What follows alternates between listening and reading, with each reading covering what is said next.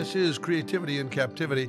I'm Pat Hazel, and today I visit with one of the great makers of robots, magic, and joyful noise. He is a touring performer and author known for his unique brand, where he incorporates do it yourself electronics and robotics in his shows to inspire kids and their families to make and create without limits. Fresh from a run at the Edinburgh Fringe Festival and headlong into an off Broadway run, located at the intersection of new vaudeville, inspired innovation, and robot magic, is the spectacular servo savant, Mario the Maker Magician. That spark of electricity, a skipping stone that sets you free. You're captive to a mystery, the curse of creativity. La la la la la. La la la la la. That's a great intro. Thanks so much for having me. It's good to see you. You're welcome, and I'm happy to have you. You have to dive immediately into your response to the off Broadway show because it just opened a few days ago. And what a great moment in life to take the stage in New York and bring together everything you're passionate about and lay it out. So, how did the opening go? The lead up was stressful. It's been a lot of stress in a good way. It's a hustle. What I love about what we do is that we're a full family business.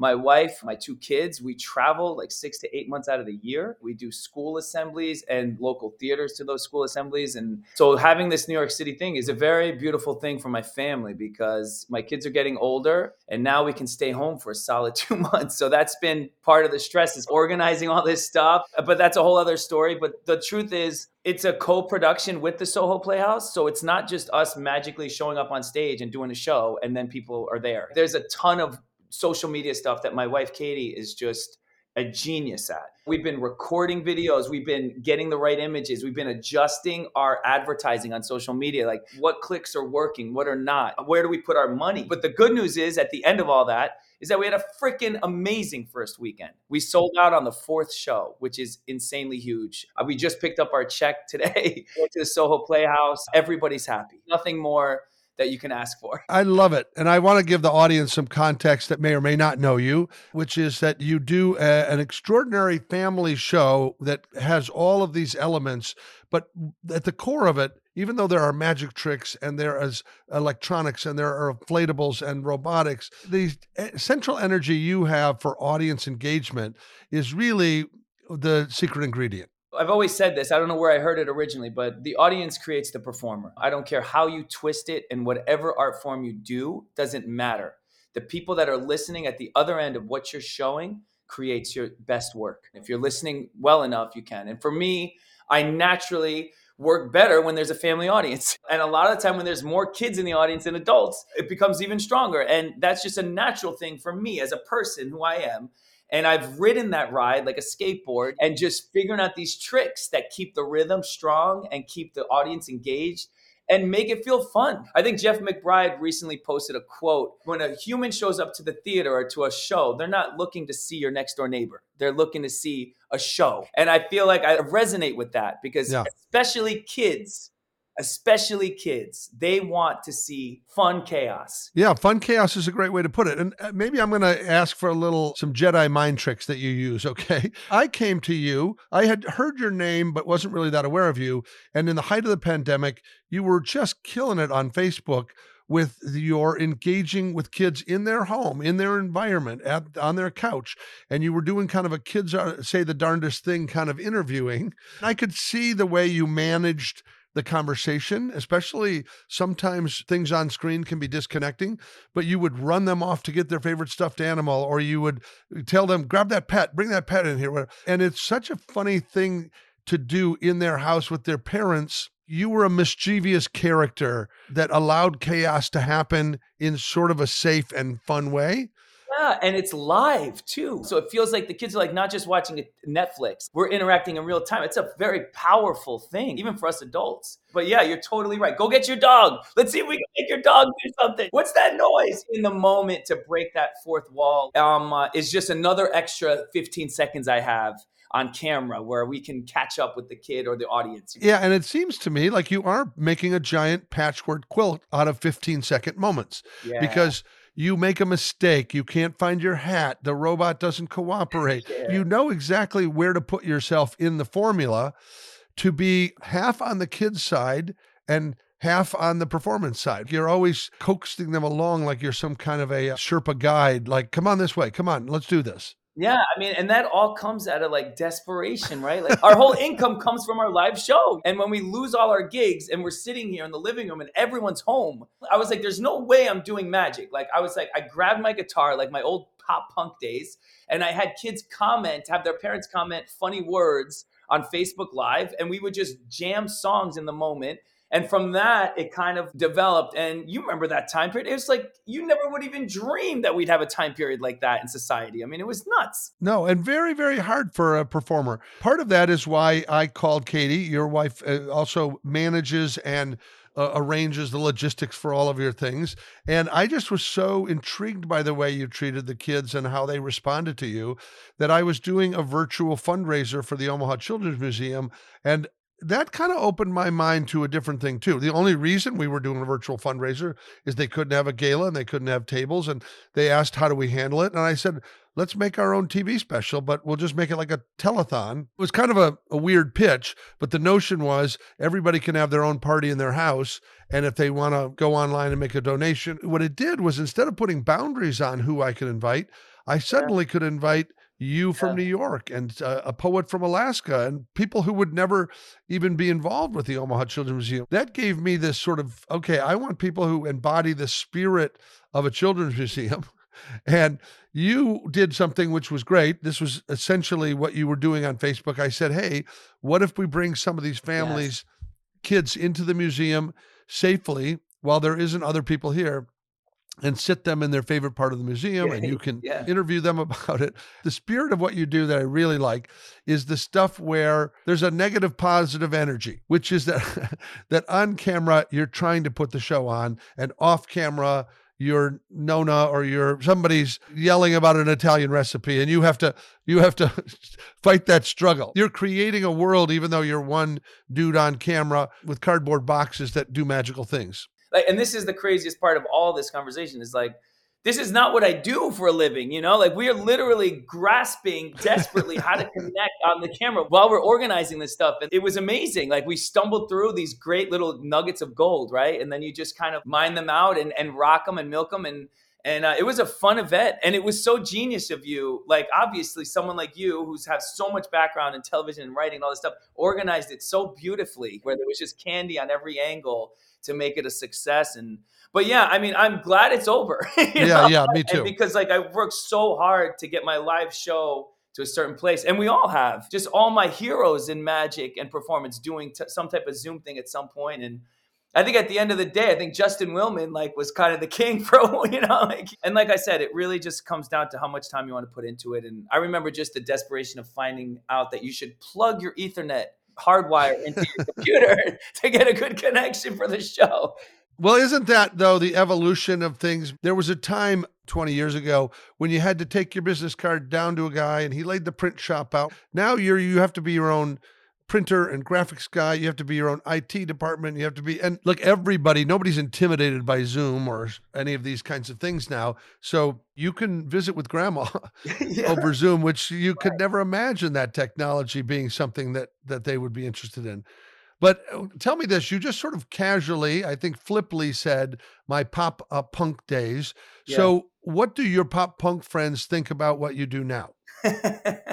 I hope that, you know, like some of them come out, like even this weekend, was kind of mind blowing. There's people that have never seen my show that I grew up with. Look, even my parents have never seen my show. They're coming November 18th. They've wow. never seen my live show. It's exciting and and uh, it's nerve wracking in a good way. Like it's just a beautiful thing that I get to finally share what Katie and I have been working on all these years. And but it's the same thing, man. It was like I was screaming into a microphone, you know, just not getting paid the same amount. Then I wanted to be a teacher. You know, I was going to be an elementary school teacher. I went to school for that, and and things just kind of organically form. Katie really changed my life. You know, she really believed in me more than I believed in myself at a time. And we both quit our day jobs one September month, like 17 years ago. And and I was working for Philip and Henry. It was like an agency. They were super kind to give me work in the beginning. And then we kind of migrated out of that. It's been a long road, without a doubt. Well, I like that you call Katie your co-adventurer. Yeah. Because you guys are on a wild ride. It's yeah. really amazing. And then your kids, uh, Gigi and Bear,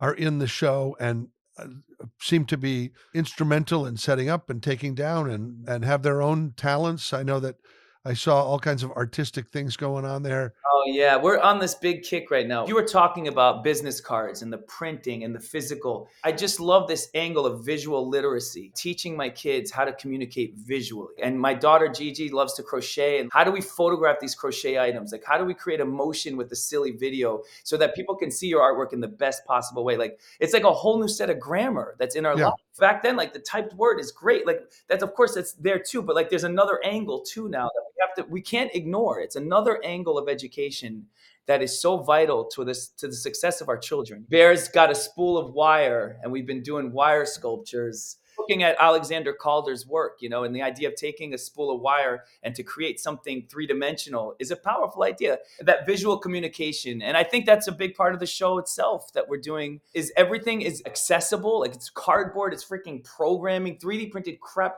Like I'm trying to like see these items that you see in your makerspace. That it's not just about coding a robot to go in a circle. Right. You can code a robot to make people laugh. You can code a robot to make people upset. Like, you know, the Marcel the monkey, like knocking the, the ball down, you know, my little robot. Like, you could create emotion with robotics. There's poetry, there's theater, you know, it's all connected with these new items that are in our lives, like laser cutters, 3D printers, video editing with your phone, you know, like all that stuff. Yeah, but it does come down to really a core set as a maker that even though you have technology and you have all of this advancement, the fact that you continue to work with accessible cardboard, recyclable things, you made your own inflatables for this off Broadway show, which are big. They're giant. Yeah, I had a six foot water bottle made out of Home Depot tarps that I, you know, used a clothes iron to like weld the plastic together with shapes. And and there's a reason to that obsession. It's because, like I said, at the end of the show, I can talk about like everything you saw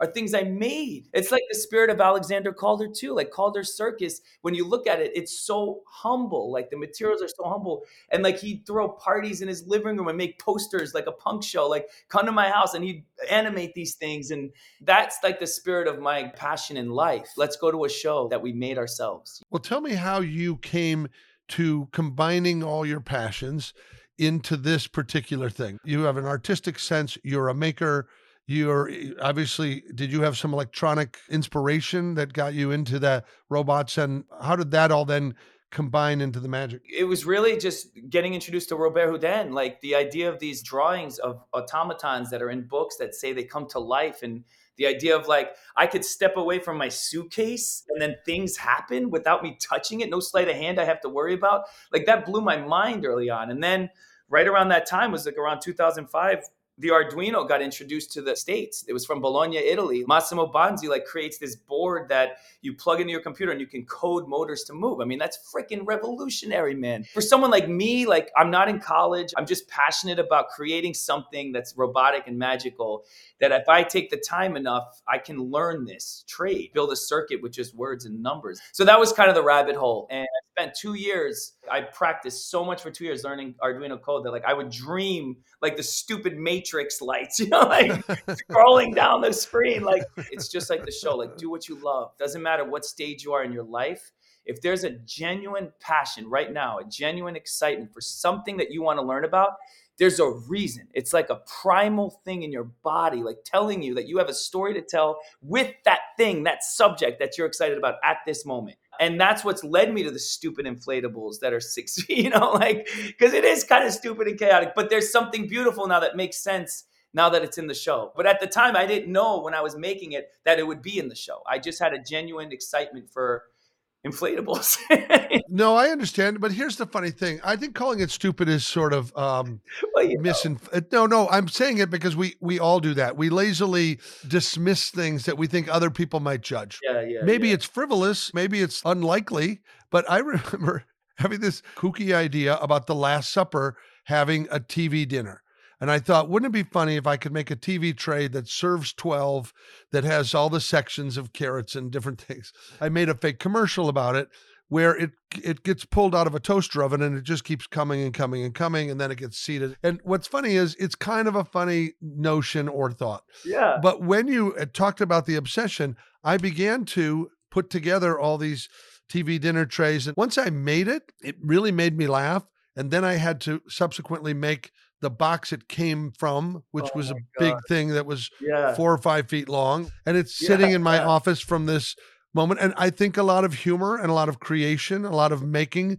comes just from the nutty desire to see a thing come to life. Oh, dude, it's so genius. So what happened with this? Like you made the commercial and Yeah, we did. I think it's sitting on YouTube somewhere, but it was a part of another show that I had been working on. I think if you put in Last Supper TV dinners on YouTube, you can probably find it. But I mean, everything about that is like everything I love, you know? It's like Jean Michel Basquiat redefining the Mona Lisa, like drawing it in his terms, identifiable concepts that we're all familiar with. It's like Andy Warhol with the tomato can. It's the same thing. It's like, but how do we make it new again? Yeah. And I love that idea of like, I mean, it's funny because like the Last Supper is so sacred, you know, and then you're taking the TV dinner. That's what I'm talking about. Like Yeah. Tom Sachs, the artist in New York City, he made the nativity scene with Hello Kitty dolls. But it was so brilliant at the time. It was like almost like you felt guilty, like enjoying it. taking the familiar and butting it up against something unlikely is a lot of what our mind does for whimsy. The patterns different and then you go wow this is something but it's also something else you do that all the time and the thing you talked about which i think katie gave you in a way when you talked about how she changed your life is she gave you the permission you wouldn't give yourself Mm. and I mean that for anybody creating or making, you have to write the first permission slip to say, it's okay. It's okay to waste time on this, money on this, yeah. idle thought. Otherwise, no play would be written, no book would be written. Like people overjudge themselves up front. It would stop everything because that is the thief of joy right there, where people go, What are you wasting your time on that for? Right. If you're surrounded by people like that, it will disappear. And if you're surrounded by people, just as you said, the support of the Soho Playhouse and places like that, where they go, we're invested and we're going to figure it out. And we're going to see, is there an audience for a thing that we love?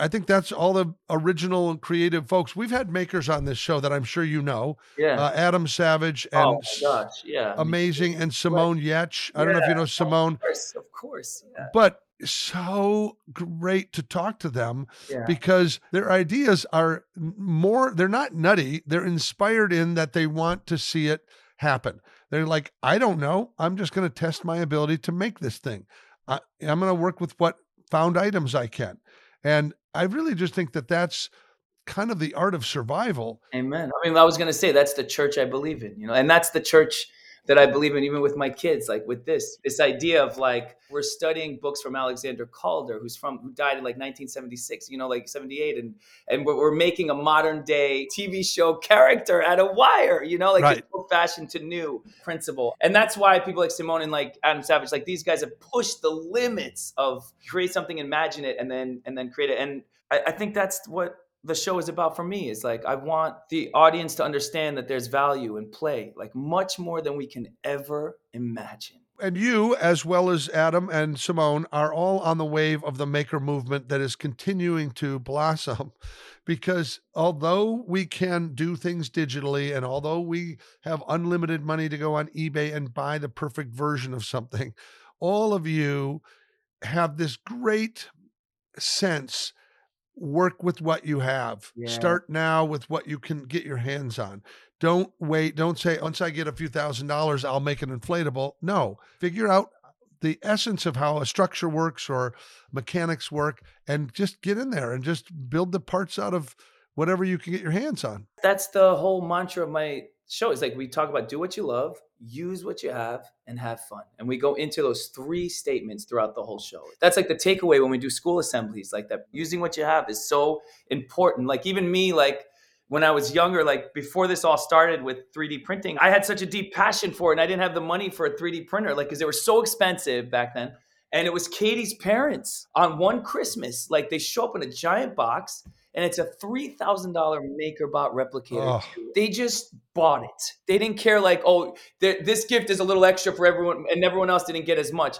There- for some reason, they bought it. And from that printer, I printed all the core pieces that are at the Soho Playhouse these next. And it takes that. It takes people taking risks in other people. I'm always grateful for those people and those moments. Let me turn the page to your books because I think that that's a place that if the listener has kids or we're heading into the holiday season here for Christmas, you have two books The Maker Magician's Handbook and Robot Magic.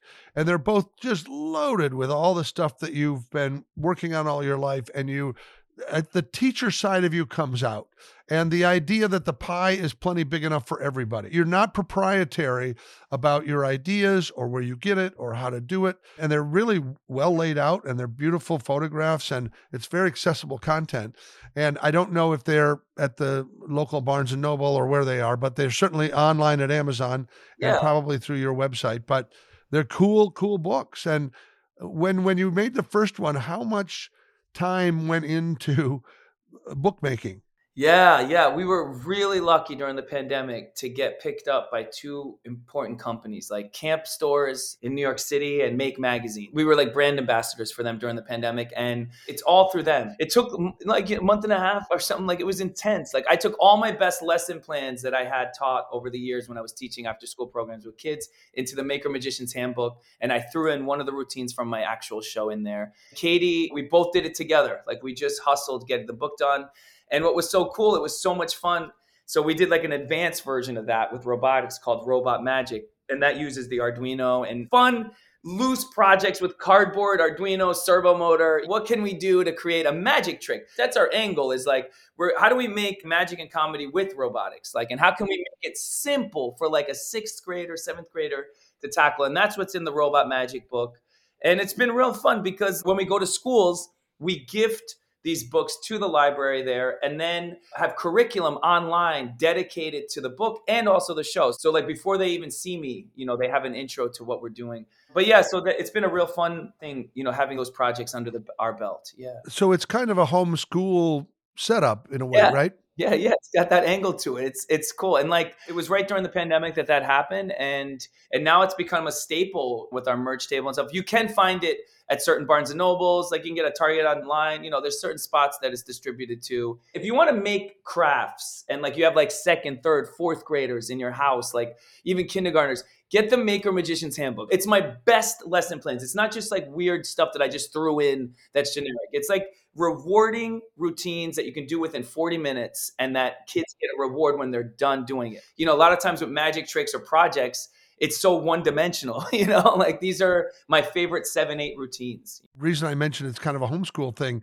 is that there's a lot of curriculum for geography and other things. Sometimes parents are at a loss for how do we take this part of uh, educating our kid. Uh, I know that I grew up touring with my children when they were pre kindergarten, and we often went to museums, we went to aquariums. And there's a kind of a funny thing, which is they didn't often go to the show because it was they go to the hotel and go to bed and I would go do the show. When my son was in first or second grade and we were talking about what I did for a living, he goes, I know this. You go on vacation a lot because he only remembers the part of the traveling yeah. and going to the zoo. He doesn't know that each night I had to do something. Of course, of course. Isn't that funny? It's so, and we're so similar, man. Because like I'm in the boat that you were in now, you know, where it's like we were in Baltimore last week, and like you know, we went to this amazing visual museum, but it was just really beautiful. It's all interactive. And then we were in, in Virginia. We saw the birthplace of America. We were driving through there, and like so every stop, we try to eat the food that's local to the area right. and study like even West Virginia, like I did a show in West Virginia. The guy who owns the theater is like, "You want a pepperoni roll?" And I'm like, "Pepperoni roll?" I was like, "No, I'm good." I was like, "I see pepperoni rolls freaking everywhere, dude. Gas stations, everywhere." He's like, "The pepperoni roll is like the state food in West Virginia." and I was like, "What do you mean?" And he's like, "There were Italians that were miners in West Virginia, and they invented the pepperoni roll so they could eat that at lunch so it'd stay warm." And I was like, "You there are Italians in West Virginia? That's amazing." So anyway, like these kind of things take us through rabbit holes with our kids kids so we could talk about the history of of the people in the areas that we're in. Does your tour take you through St. Louis anytime soon? Not right now that I can think of, but why? Talk to me. Well, have you been to the City Museum? I don't think I have. It's the worst name for the coolest place.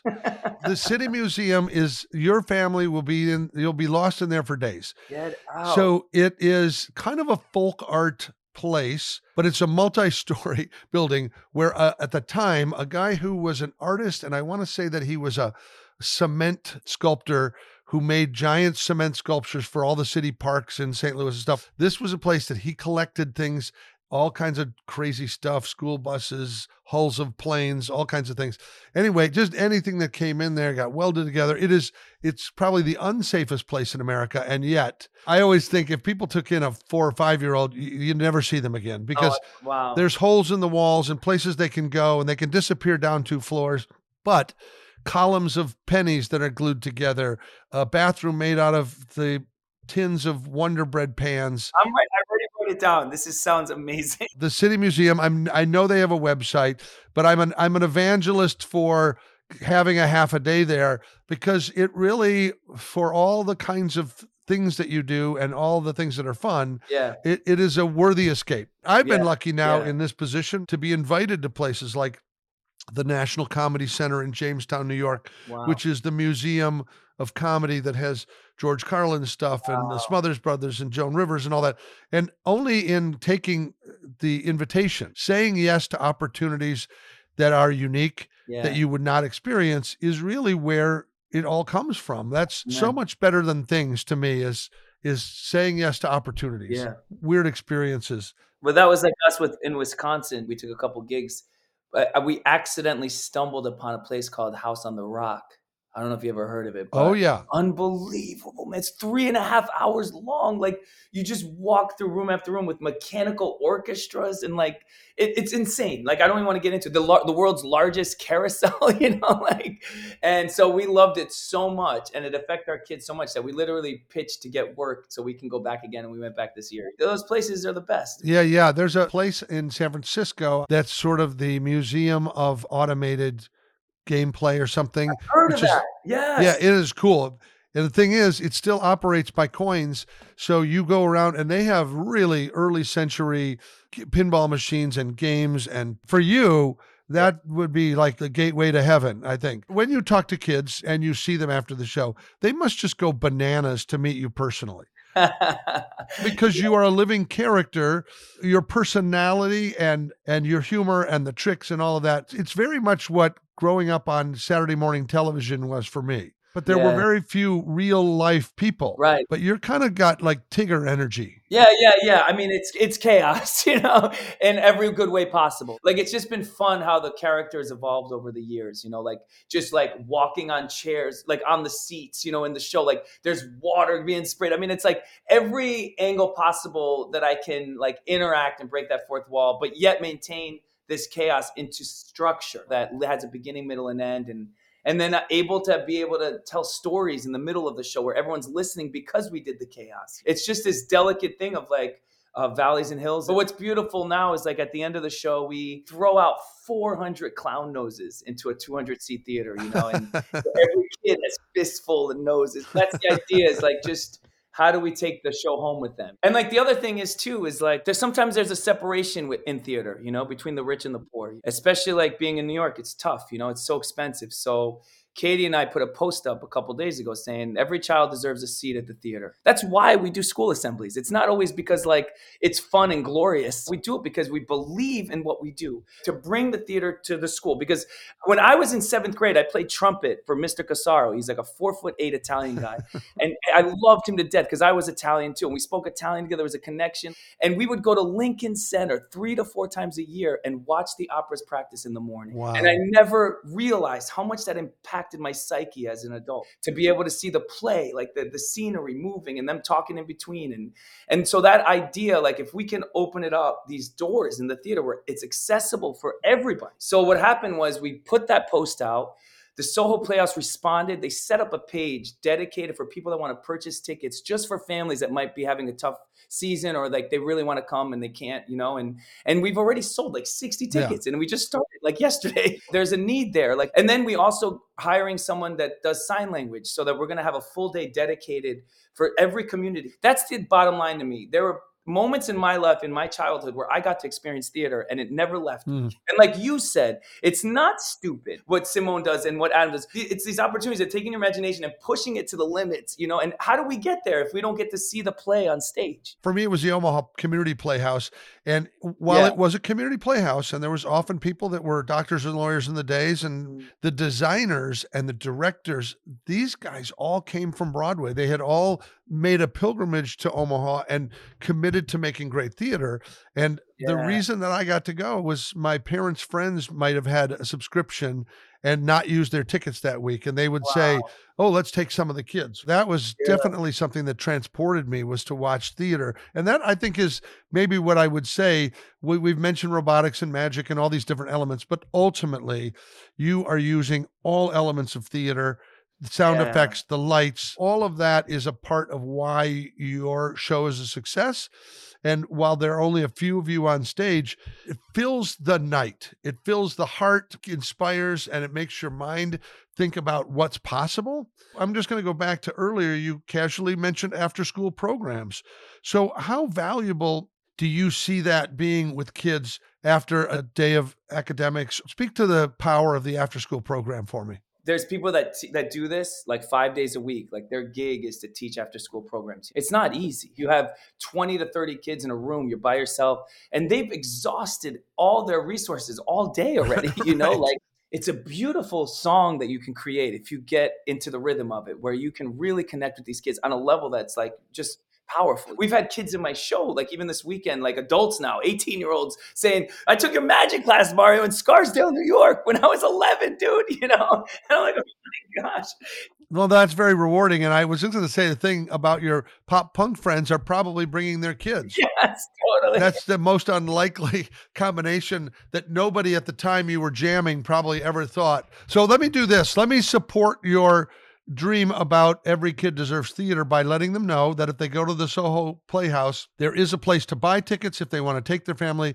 and there's another place to donate towards tickets. And because of your being on this show with us, I'm committed to buying a few tickets and donating them as well because I really believe in that. I thought that um, Lin Manuel Miranda showed great leadership in his uh, ticket selling bonanza for uh, Hamilton.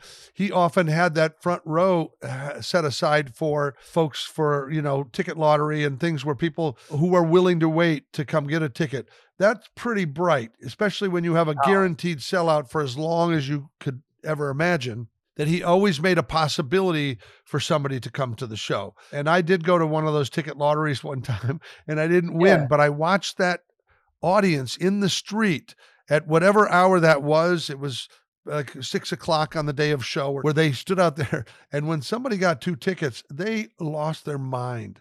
It was Wow. amazing because it is absolutely like being a gift from heaven to to go to something that you can't afford, essentially. without a doubt i didn't know that Yeah, yeah. hamilton it's amazing And he also did another thing that was really great with the original cast and creators. And I don't know the amount, but there was a point Yeah. where he developed that show with so many of his friends playing George Washington and Thomas Jefferson and so forth that that initial cast, I think, uh, shared in some of that. Similar to, I think, maybe what they learned from Chorus Line, where they were using, they share a little bit in the residual of that. And that's loyalty, but it's also just extraordinary team building to say, I know that your part of your heart is in this too. Yeah, I mean, it says a lot. I mean, it says a lot. I mean, I think there are core truths in the world, right? Like, and if you tap into those core truths, we connect to everybody, and that's what he's doing by doing that. And and that and the reason why it's so important to me is because we're at this tough thing where it's like we do theaters and then we're in schools and like the schools are like almost the opposite of theater sometimes like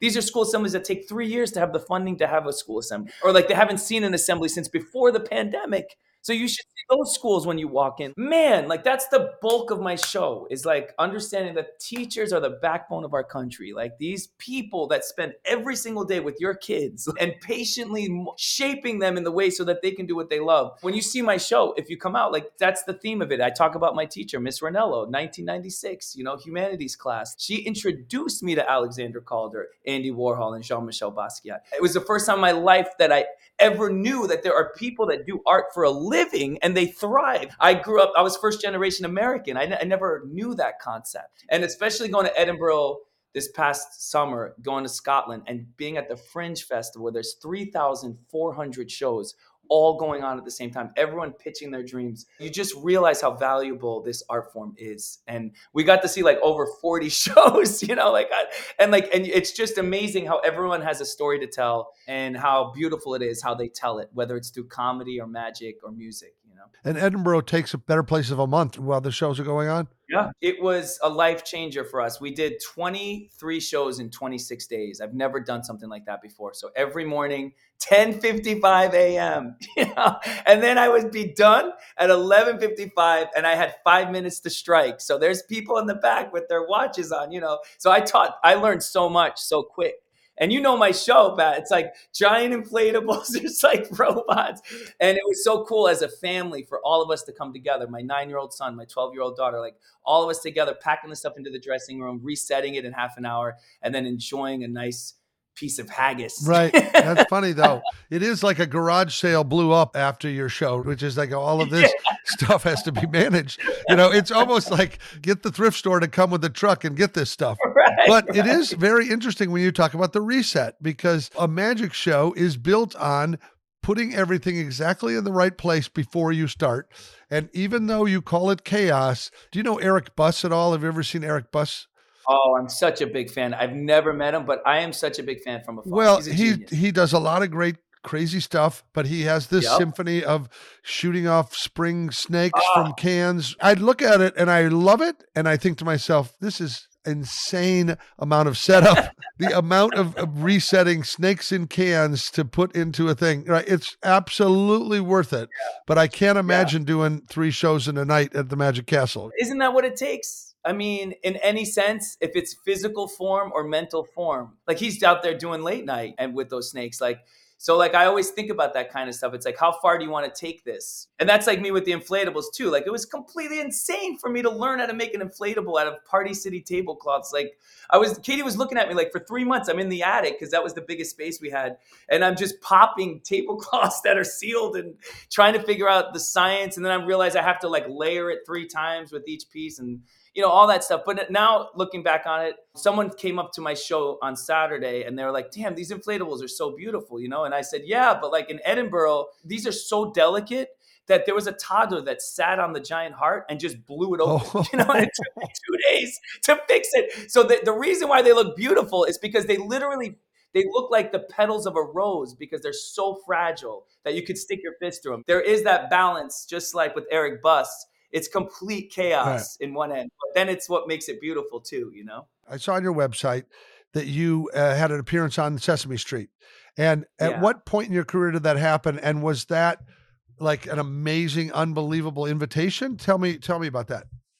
Yeah, I mean that was kind of like really early on. Like we were doing 12 years of kids private parties, you know, in New York City. That's kind of what shaped the show. And so towards the tail end of that, you know, New York is big, but it's small. I did a birthday party for a father who does lighting on Sesame Street. Then I did two months later another birthday party. He was like a stagehand or a camera uh, operator. And then next thing you know, we get a phone call. Do you want to be on an episode where we're renting a theater out? You get to perform magic, and we're just honoring makers. And my jaw dropped, you know, because I don't have a college degree, but that opportunity was like a diploma to me. And you should have seen the puppets on set the way they displayed off camera. Like it looks like the moma museum. Like they just have custom made holders you know for the arms and to make sure they're not wrinkled. And it's emotional thinking about it because these people like people like peter linz like they spent their life with a puppet on their hand. They're so freaking good at it. It's like watching a picasso painting like you know for the first time. It's like charlie frye balancing a spoon on his nose and flicking his head and catching it behind his ear. Like taking these ordinary objects that we think are children's play and turning it into a masterpiece. Yeah, it's unbelievable. I've been lucky enough to become friends with Frank Oz, who is has been on this show, and Frank Frank talked about how they would have to stand to have their head and neck down to have that up and they had to be looking at a monitor so they could see what the puppet was doing and somehow translating from their body and head through their arm into their hand essentially heart. The reason Kermit the Frog and Miss Piggy, whatever, is because they are actually living, breathing things. They're no longer oh, a puppet. And it is putting that heart into it that is the real magic. Yeah.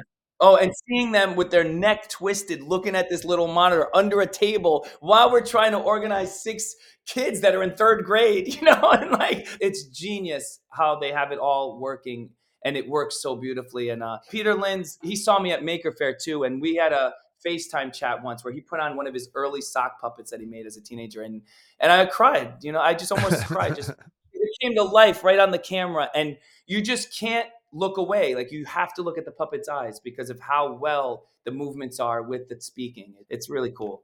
And I know that you focus on family entertainment and kids, but there's a testimonial from Asi Wind, who we know as a fantastic sleight of hand artist and a a great orchestrator of audience. He manages his audience. It's like it's just a it's like a fiddle the way he plays the audience. And he's got a show running on Broadway right now, off Broadway, I guess, as well. But I just want people to know that none of this, even the magic you do, and even though you give some of the magic to the robots, there is a lot of advanced thinking going into what's happening in your show. There's a veneer of silliness in front of it all.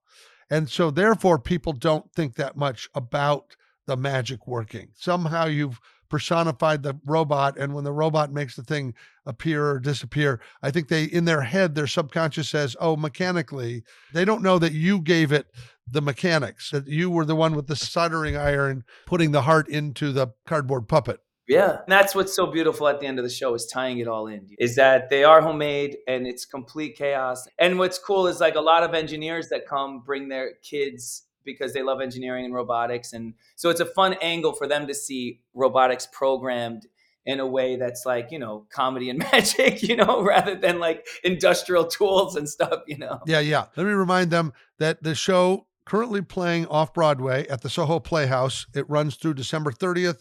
It's called Robot Magic, and the tickets are available online. Your website, where they can find out more about you, is mariothemagician.com. And if they are interested in finding the books, that's maybe a way for them to go. Yeah, yeah. It's eh, yep, mariothemagician.com. We are at the Soho Playhouse every Saturday and Sunday. We're doing two shows a day, so 11 a.m. and 3 p.m. If you're going to visit to go see the tree at Rockefeller, the display, come stop by early. Yeah. That's what people are doing. They're going to see the three o'clock show. Go out, get a hot chocolate, go see the tree after. You know, like it's it's the best time of year to be in New York City. I really believe it. Like November, and December, it's a different city. It's just I mean, it's already beautiful, but it's just extra beautiful, you know, during those two months. Well, I wish you success as you continue. And to Katie and Gigi and Bear, all of you are doing an amazing thing as a family and for putting that sense of play and that permission to make and create out in the world. And I just admire you for it. Thanks so much. Uh, it's been an honor to be on here with you. Thank you. Even during the pandemic, the way you've supported me and my family, it means the world. Thanks. Thanks for listening.